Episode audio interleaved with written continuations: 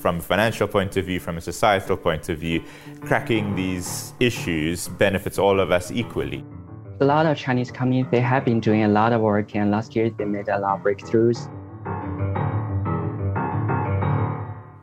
Hello, what do companies really think about sustainability? We asked 161 of Fidelity's investment analysts around the globe. You heard a couple of them just now. Their answers to that question and many others have been combined and analysed to form Fidelity International's ESG Analyst Survey. Many times on this podcast, we've reflected on the fact that companies which embrace sustainability tend to outperform. As markets gyrate, that can be very useful information. I'm Richard Edgar, and this is Rich Pickings, Fidelity's Asset Allocation Podcast.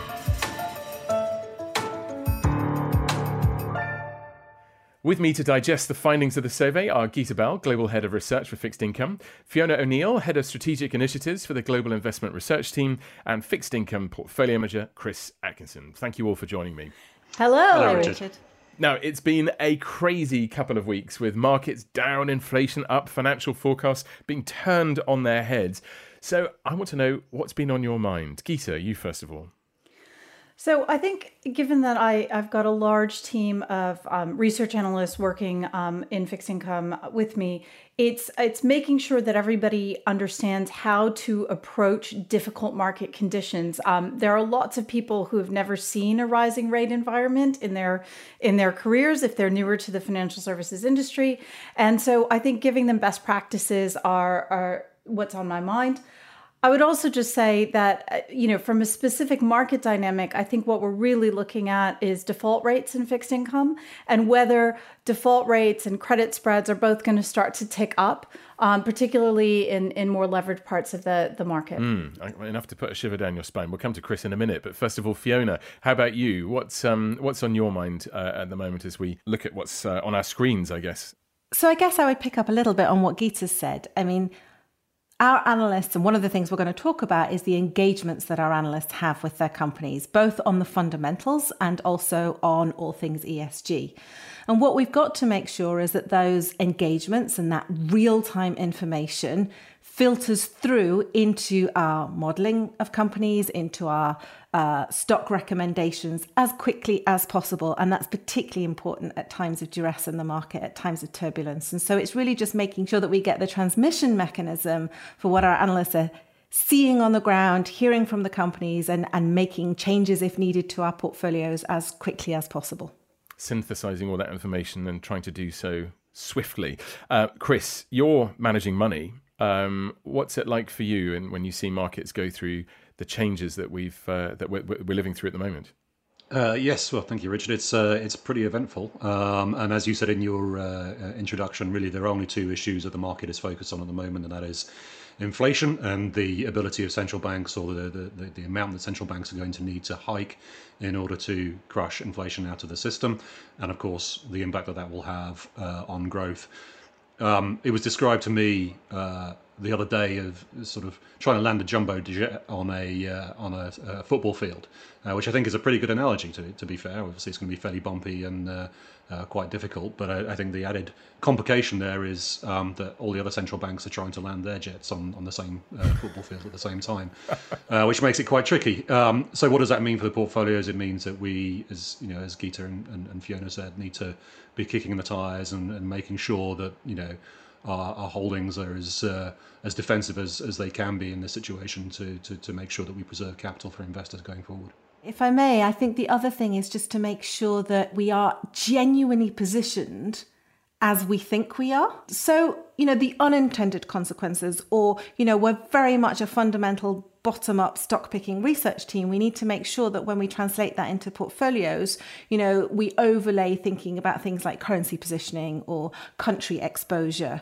Um, so it's really trying to put the mosaic of all of the jigsaw pieces together and make sure we really genuinely are having portfolios uh, that are reflective of our combined views. All right, thank you for that uh, for that context. I'm going to extend Chris's uh, jumbo jet analogy, and we're going to go to the control tower now because uh, I wanted to hear a little bit more on uh, this market view from Fidelity's Chief Investment Officer, Andrew McCaffery. So, a little bit earlier, I asked him how the turbulent backdrop, I'm sorry, I will stop doing um, flying metaphors after this, but how it's all feeding through into the company's global asset allocation view. So, where we stand today is that we've uh, remained very cautious on overall risk. So, um, uh, yeah, we're still looking that markets can provide better opportunities uh, to be able to take on uh, risk. And, and that, again, uh, I think very often we think of it as uh, an equity risk, but actually, you know, as I mentioned, actually an opportunity to now, having been short duration for some time, is actually to unwind that and maybe even, you know, to build to have a slightly longer profile duration as we think that yields can come off in government markets for a while. Um, combined with that is that you know, we still feel that uh, there are pressures and that we don't know how it will play out um, for that pricing on the high yield uh, or high yield uh, environment. Uh, so being more cautious in credit and going more for the investment grade area is a, a slightly more defense proof, but also better risk reward um, pricing there. Andrew McCaffery talking to me a little bit earlier. Now, Chris, so how do you deal with that um, in your own allocations? Yeah, I mean, I, w- I would agree with uh, Andrew's comments on the, the value in investment grade uh, over high yield. Um, one for the for the reasons that he said around uh, being more cautious, uh, but also because investment grade credit has priced in uh, a lot of the downside. So if you look at global investment grade, we are sort of around the 70, 75th percentile, depending on which market um, you look at in terms of valuations. If you move into European uh, investment grade, we're around the 90th percentile. So really what that's telling you is a recession is, is, is very much priced in and really the you know the, the, the only downside if you like is is if we experience a more extreme scenario such as uh, that during the financial crisis um, or or during COVID. Now, maybe the case that, that we are standing on the edge of a, a you know, crisis. Um, you know, who knows? If but of course, if that is the case, um, then central banks are obviously going to have to reverse their, their, their policies pretty quickly. So, yeah, I would, I would totally agree that investment grade is looking uh, relatively uh, attractive compared to other risk assets. European high yield, uh, global high yield are sort of around the 50th, um, 60th percentile in terms of valuation. So, if the market does uh, take another nosedive, uh, there's a lot more room for, for those assets to underperform. Um, a lot going on, uh, a very complicated uh, market backdrop at the moment. Um, but we're going to dig into the survey now because, regardless of what is going on in the world, Fidelity's analysts keep engaging with issuers, whether it's listed companies, private companies, real estate, and more. And their aim in all this engagement is bringing about change. So, Geeta, it's uh, uh the words are fine, but it's all about deeds, really, isn't it? Absolutely. I think that y- you have to walk the walk. And, and in this case, what it means is that not only do we need to be um, talking to um, our issuers on on occasion, it means that we have to really be embedding ESG and our philosophy of engagement that we've always brought to our financial analysis into our ESG analysis as well.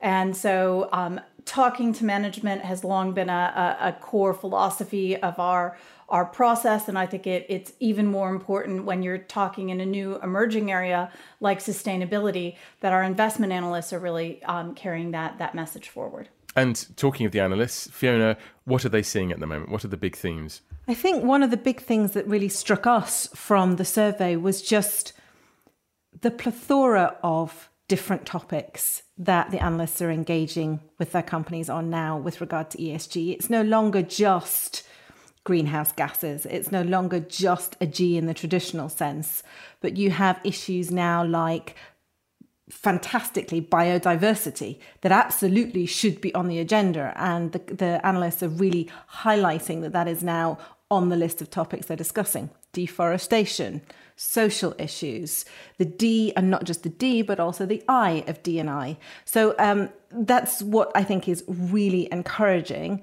Um, it's also really encouraging to see from the analysts just how much change they think that they can bring to bear as a result of their engagements with the companies, be they engagements on behalf of Fidelity or even more powerful when we get together with um, other asset managers, other shareholders. And, and the final thing I'd say is that, you know, the analysts are highlighting that that kind of engagement is second only to government policy when it comes to affecting change. Brilliant overview. We'll we'll come to some of that in more detail in a moment. Um, uh, Chris, your involvement is different as a portfolio manager. Um, what have you noticed over the past twelve months in terms of um, the way that you're able to engage with companies and perhaps how they respond um, to you? Yeah, uh, that's a, that's a very good question. I mean, it's certainly true that uh, companies are much more open to to engagement, and I think that is you know particularly true when we are looking outside of Europe. So I think it's uh, sort of fairly well known and understood that, that Europe has sort of led the charge with regard to a lot of um, issues around sustainability, and therefore European companies have had to be a little bit more uh, sort of proactive in that sense. But really, what we're seeing now is you know that broadening out to, to other parts of the world as well. So obviously into um, you know into North America uh, and Asia, uh, we're definitely seeing much more interest in uh, in companies uh, you know ha- having an active engagement with us. I think the other point that I would make is that you know obviously as a fixed income investor, often we get the question, oh, well you guys don't have a vote. You know what possible influence can you have uh, over uh, over these companies? Um, and the honest answer is actually we, we, can have quite a significant influence, both in terms of you know the private issuers that um, our, our, equity colleagues you know can't touch because there is no uh, listed equity, and we're obviously lending to them, um, and sometimes we'll be lending to them you know two, three, four times a year. Uh, when they come back to the market to raise to raise capital, uh, but also in terms of those issuers where um, you know, Fiona and her colleagues are involved, you know, having that combined focus of debt and equity to sort of, you know, zoom in, if you like, on, on management and really sort of hold their their feet to the fire, for, for want of a better explanation. Feet to the fire. That that, that was something I wanted to pick on up on because um, unlike an investor, um, you're lending money and I, am quite nice to my bank manager. Um, I, I, presume you get a different reception, do you? And, and Geeta, maybe you want to come on on this as well. Um, that you get a different reception as a fixed income lender um, than maybe the, the equity investors do. Well, I think they yeah, they obviously want to retain access to capital markets. So for you know very well capitalized companies, companies that are in the higher rankings of investment grade, perhaps they, they don't need to worry so much about you know what their their fixed income investors, their creditors um, say. But I would say you know sort of empirically that that's not really true, but you you could make a case for that. But certainly as we move down the rating um, uh, spectrum and as access to capital becomes increasingly important for, for those companies, so in, into the edge of investment grade, triple B and below, we, we find that uh, issuers are very keen to maintain access to, to debt capital markets and therefore are entirely uh, willing to be uh, to be engaged with. I think Chris has said it all very well in terms of access to capital markets, but I think there's two other trends that we really need to talk about, which is number one, the amount of labeled bond and labeled loan financing that is now um, taking place in the market. This is green bonds, social bonds, sustainability linked bonds that are coming to market this has been an exponential growth for a number of years. And so, for the first time, because debt capital markets are capable of financing an issue dedicated to sustainability, actually, in some cases, the conversation about sustainability gets to be a lot more granular, gets to be a lot more specific, and, and there's a real opportunity there. The second thing that I would say is I think Chris has highlighted the kind of interest in accessing capital markets, particularly if you're you're weaker rated in in in the rating spectrum. But I would also say that that companies that are um, invested in by fewer kind of stakeholders at this stage are actually looking for conversations. They want to know what good looks like. So if you go and talk to a, a high yield company that maybe just has bonds in its capital structure, or if you go talk to a company that only has bank loans in its capital structure, there aren't 12 different equity holders beating down the door to say, this is what a good, sustainable characteristics look like. This is what you should be measuring. This is what you should be targeting.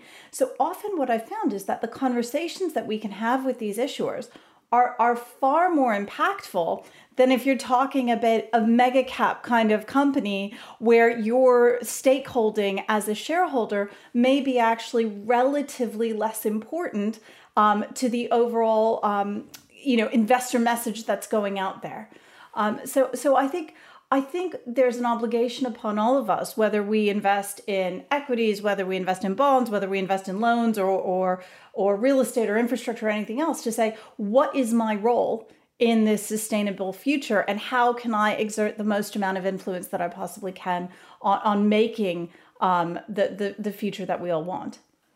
You, you, make an important point there, particularly on the equities side, where if it's a huge company, um, any one asset manager's um, uh, share of the um, equity is going to be um, a, a, small proportion. We've mentioned this before that um, engagements aren't always a solo venture.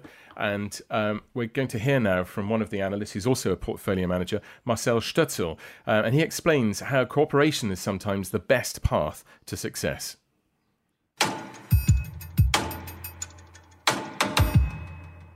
There are instances where we own 10% of a company, let's say, and we can have very direct access to management, to the chairman, to the board, these kind of things, and really drive change on our own, so to speak. The other examples, you know, with large companies where we're unlikely to own 10% of, uh, you know, a company of around 100 billion market cap, and there you really make sense to partner with other asset managers, you know, who usually are competitors. But on subjects like this, we all benefit and we all win, you know, from a financial point of view, from a societal point of view cracking these issues benefits all of us equally. So it really makes sense to, to collaborate. And, and we work through industry bodies also to kind of pool our votes and, and, and try and have a more impactful um, message and a more impactful conversation, shall we say, with, with these larger corporates.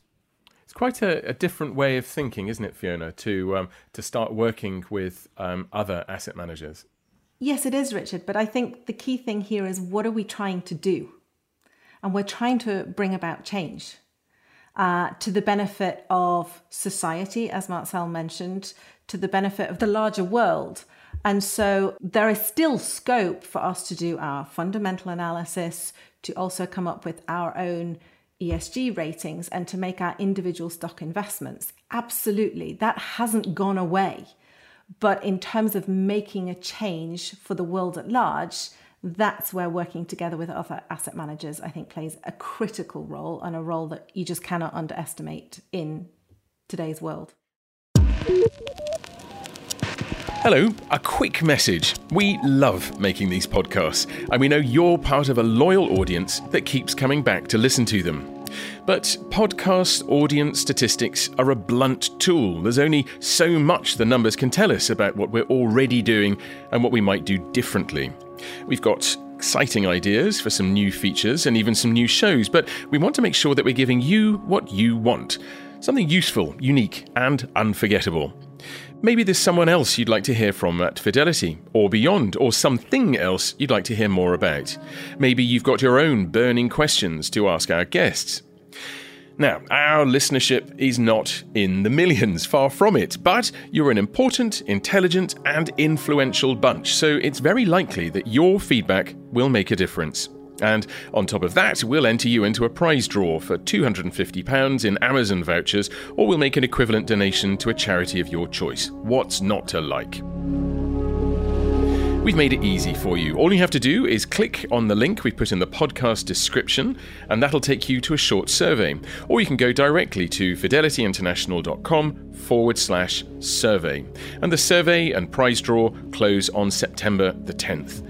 We're really, really keen to hear from you and to learn more about what makes you tick, so please do tell us. Go to the survey link in the description on your podcast app or visit fidelityinternational.com forward slash survey. Can't wait to hear from you.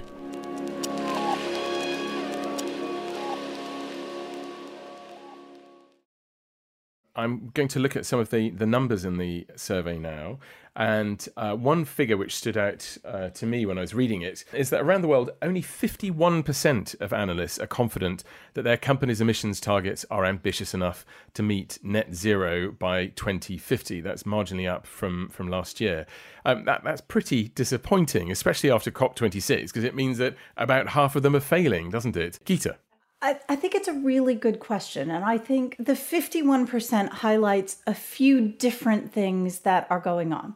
So, number one, I suspect that 51% is higher than it would have been three years ago, four years ago, and five years ago. So we have actually made positive change and positive progress over a number of years to get to this point. And that's still half of the companies. I think the second thing that's going on is that as we've all become more educated as an industry on what net zero actually is and what it's going to take to get there, particularly our near term ability to achieve net zero has has come down. And, and I think there's a realization that 2030 is not going to be um, the, the moment that you achieve net zero for, for a lot of companies. But I think that now that we're focused on this more as an industry, as a collection of sectors, I think that the ability to kind of see that 51% go to 60%, go to 75% is going to be greater. And I do think that what COP did, more than from um, the company point of view, is to put the mechanisms in place for governments to start to take action to also incentivize uh, companies to to get to that point um, on time and, and on schedule. Chris, um, what about you? I, don't think we should be at all surprised by the, the, the 50% number, actually. Or, or, if we are, it should be to, to the upside. I mean, obviously, if you think about the IPCC uh, report that, that came out a few weeks ago, you know, which highlighted the fact that we are not um, on a pathway to, to one and a half degrees, it's not really surprising to, to think that, um, you know, nearly half the analysts would, would, would perceive their sectors as not being uh, on on that one and a half degree pathway.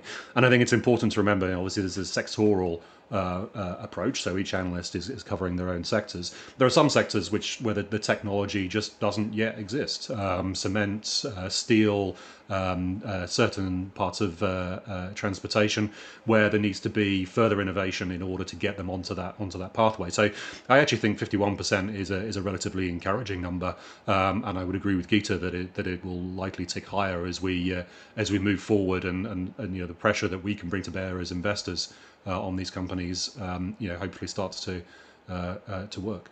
I think um, it would be remiss to not recognise that some areas, some regions have made um, more progress. And so, for example, we've seen our China analysts almost double uh, from in the low 30s to over 60% of um, confidence level in terms of the companies achieving their targets. And this goes back to what we've all talked about the need for the engagement, but the also need for government policy. And so, you know, you've really seen that change partially in the confidence that our China analysts are having as a result of the, the, the 2060 targets that have been announced uh, by the regime.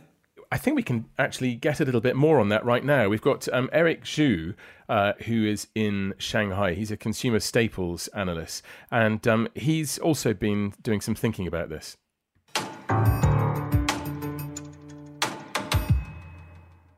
a lot of Chinese companies, they have been doing a lot of work and last year they made a lot of breakthroughs. So basically moving to this year, they have more things to share and they have more confidence in that.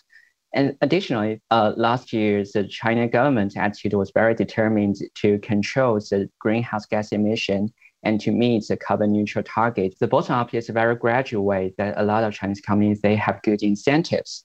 But the top down level, the government attitude accelerates this kind of work. Eric Xu in Shanghai. Now, Chris, um, what does that change um, in attitudes that um, Eric is spotting amongst the companies um, that has got state backing? There's there's real support from it from from the top in in China. Um, how does that change the investing landscape for you? What what sort of opportunities? Um, yeah, I, I, would agree with the the statements uh, that he made. It, you know, obviously um, there has been an increase in ESG awareness and, and literacy amongst you know Chinese and Asian um, issuers, and we've had companies approach us in the fixed income side, you know, state-owned companies approaching us and, and, and asking us for our input into um, you know how they should approach uh, sustainability. So you know that's a really encouraging sign. Um, you know, from a the opportunity perspective and from an investor perspective, I think there's still you know, there's still there's still some uh, ground to be uh, to be caught up for um, Asian investors, particularly uh, from my experience in fixed income. We conducted another survey earlier on this year, and we were looking at um, our, our, clients and their uh, preparedness for uh, climate issues, and I think we found that roughly 18% of our clients in Europe uh, had set climate targets, but that number fell to about 8% when you when you moved into Asia. So there is some catch up there to be to be done, but that is an opportunity for us as um, uh, as investors uh, in in companies which are we perceive to be uh, more sustainable, because um, as we know from our experience in Europe, those companies tend to trade at a premium, whether that be uh, an equity multiple or in, or in fixed income land, uh, a lower spread uh, versus uh, versus the government bond. So if we can invest, if we can get in early and, and help them to to de-risk in terms of their uh, ESG risks, uh, then that means that we can capture that premium, we can capture that that re-rating, and and, and, and then that can accrue as alpha. And Fiona, what examples can you think of? So another example would just be the opportunities in the real estate space and the industrial space. You know, when we think about facilities management, for example, how to or, or building engineering, how to take old buildings and make them greener or how to build greener uh, facilities from scratch. You know, that's a huge opportunity to improve on every level of the ESG, by the way. You know, we're not just talking about energy efficiency within a building, you're talking about what it does for the well being of your workforce, for example. So I think there's huge opportunities there. Okay, we've we started with a discussion about the the market context that this um, survey uh, was taken in, and then into the detail, looking at some of the changes that have happened over the past twelve months. So now I want to move back out again and ask each of you for one main idea that sticks in your mind, the, the sort of the main message coming out of the survey um, this year. Um, it's only the second time that we've we've run it. We we run the analyst survey um, frequently. There's a monthly monthly survey that goes to all the analysts, but this is the second time that we've focused on ESG. So the the big themes are still emerging. But what sticks in your mind, Geeta, perhaps first of all? I, I think it's hope. I think the fact that we've already seen progress in the investment community around these topics so that we have 161 analysts responding to a survey that's largely about ESG um, factors. I mean, that's that's a huge change from a few years ago. That we have people suddenly saying, what's happening in biodiversity, what's happening in water consumption. I don't just have to talk to my companies about governance. And that we have analysts who are realizing that not only is this imperative for, for the planet and for the future, but actually it leads to better investment decision making and, and that they finally get that. So, so I think I walk away with a lot of hope. And if I might build on that, I think it's, you know, that the external world is getting it more. Uh, you know, if we all think about these topics appearing much more regularly on our news feeds, on our on our screens on a daily basis in the newspapers that we read. But also we're talking about it at just a much deeper level internally than even just a couple of years ago. Um, and the fact that we can now bring in and think about and discuss and debate things like materiality mapping uh, and the nuances around some of these very tricky topics. And actually, the Russia and Ukraine situation has also uh, shone the spotlight on. So, you know, you now have to think about the energy trilemma the fact that we have to think about affordable, secure, and clean energy. It is the link you know, no longer is E separate to S, separate to G. No longer are any of those factors separate to fundamental. It is all part and parcel. They're all intertwined. You cannot separate them out. And these are the discussions that we need to, as an investment house and also as a society, need to continue to have. So it's part of the conversation now. Um, it's giving Geeta hope. Chris, um, what about you as you reflect on uh, on this year's survey? Well, I mean, the problem with going uh, after Geeta and Fiona is that they've exhausted all the things that I wanted to say. So, um, in addition to, to, all the points that, that they've made, that I would that I would draw from uh, from the survey, is just how far the conversation has moved past um, what is the impact of sustainable investing going to be on performance in a, in a, in a negative sense. So, if I if I invest in a in a sustainable fund, how much performance do I do I have to give up? I think we've moved way past that now. It's it's it's we're now into uh, the realm of ESG investing not only being mainstreamed, uh, but also it potentially being an additive to, to the process as well through that uh, reduction in external risks that, that we've talked about. It, it really is that, that, that moving on of the conversation, I think. I'm not sure everybody has moved on entirely, but that will be a topic for another podcast because I'm afraid we've run out of time now. Uh, almost, almost, because we couldn't finish without playing hot cakes and hot potatoes, the Rich Pickings parlour game. Fun and frolics for everybody at home as well, I'm sure. So, what would you like to buy, like a hot cake, or drop like a hot potato? Um, Geeta, I'm going to come to you first again. What's your hot cake? What are you buying?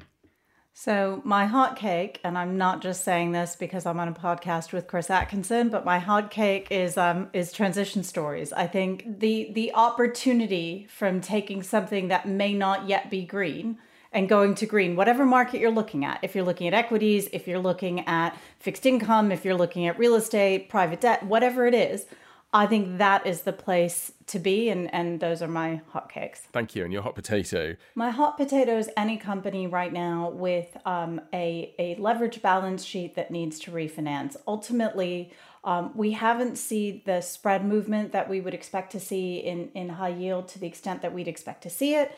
Um, to, to the extent that companies need to secure financing right now and, and already have very leveraged balance sheets, they're probably going to do that at much higher rates um, and that's going to put pressure on cash flows. Chris, next, um, what, what, what are your hotcakes?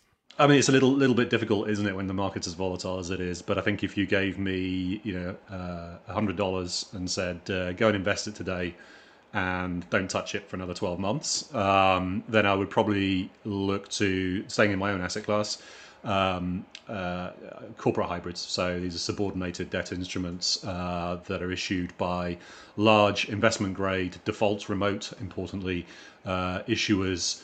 Um, usually in things like the utility and telco sectors, so relatively defensive. Uh, you know, they are high beta instruments because of that subordination. Um, and because of the, the volatility that we've seen this year, the drawdown is on a par with what we saw during COVID. Um, and it's not just about duration; it's also about the spread. So, uh, as I was mentioning earlier, there they're sort of trading, you know, sort of 90th percentile for some subsectors within corporate hybrids at the 100th percentile. So they are as extreme as they have as ever been. Um, and therefore, in my opinion, that means there's a you know on a sort of medium term horizon, there's a high probability of, uh, uh, of very attractive uh, returns.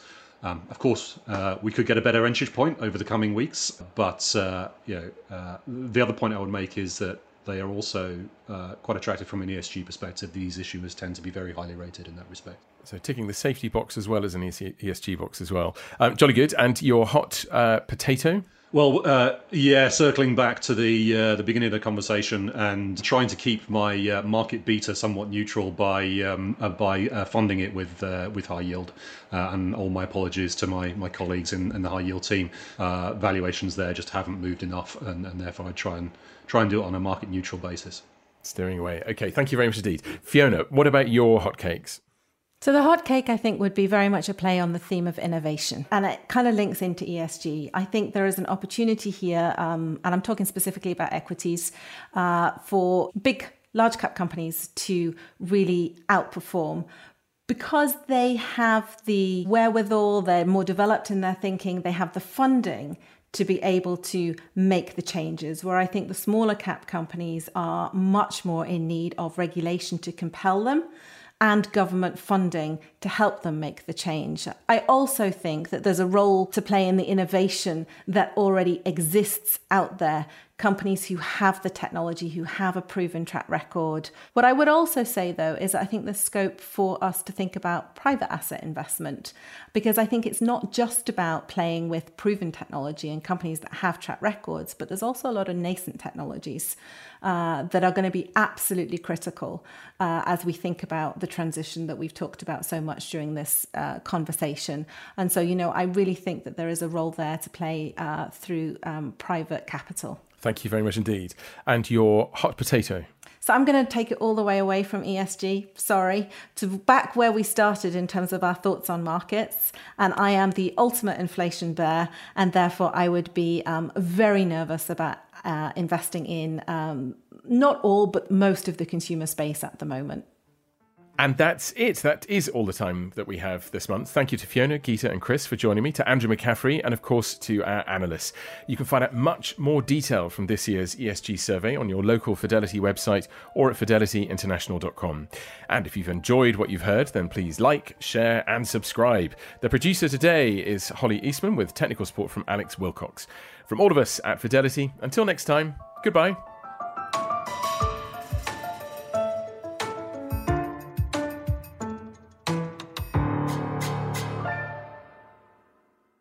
This podcast is for investment professionals only and should not be relied upon by private investors. This podcast is provided for informational purposes only and is intended only for the person or entities to which it is sent. It must not be reproduced or circulated to any other party without the prior permission of Fidelity. The value of investments can go down as well as up, so you may get back less than you invest. For other important legal notices, please visit your local Fidelity website.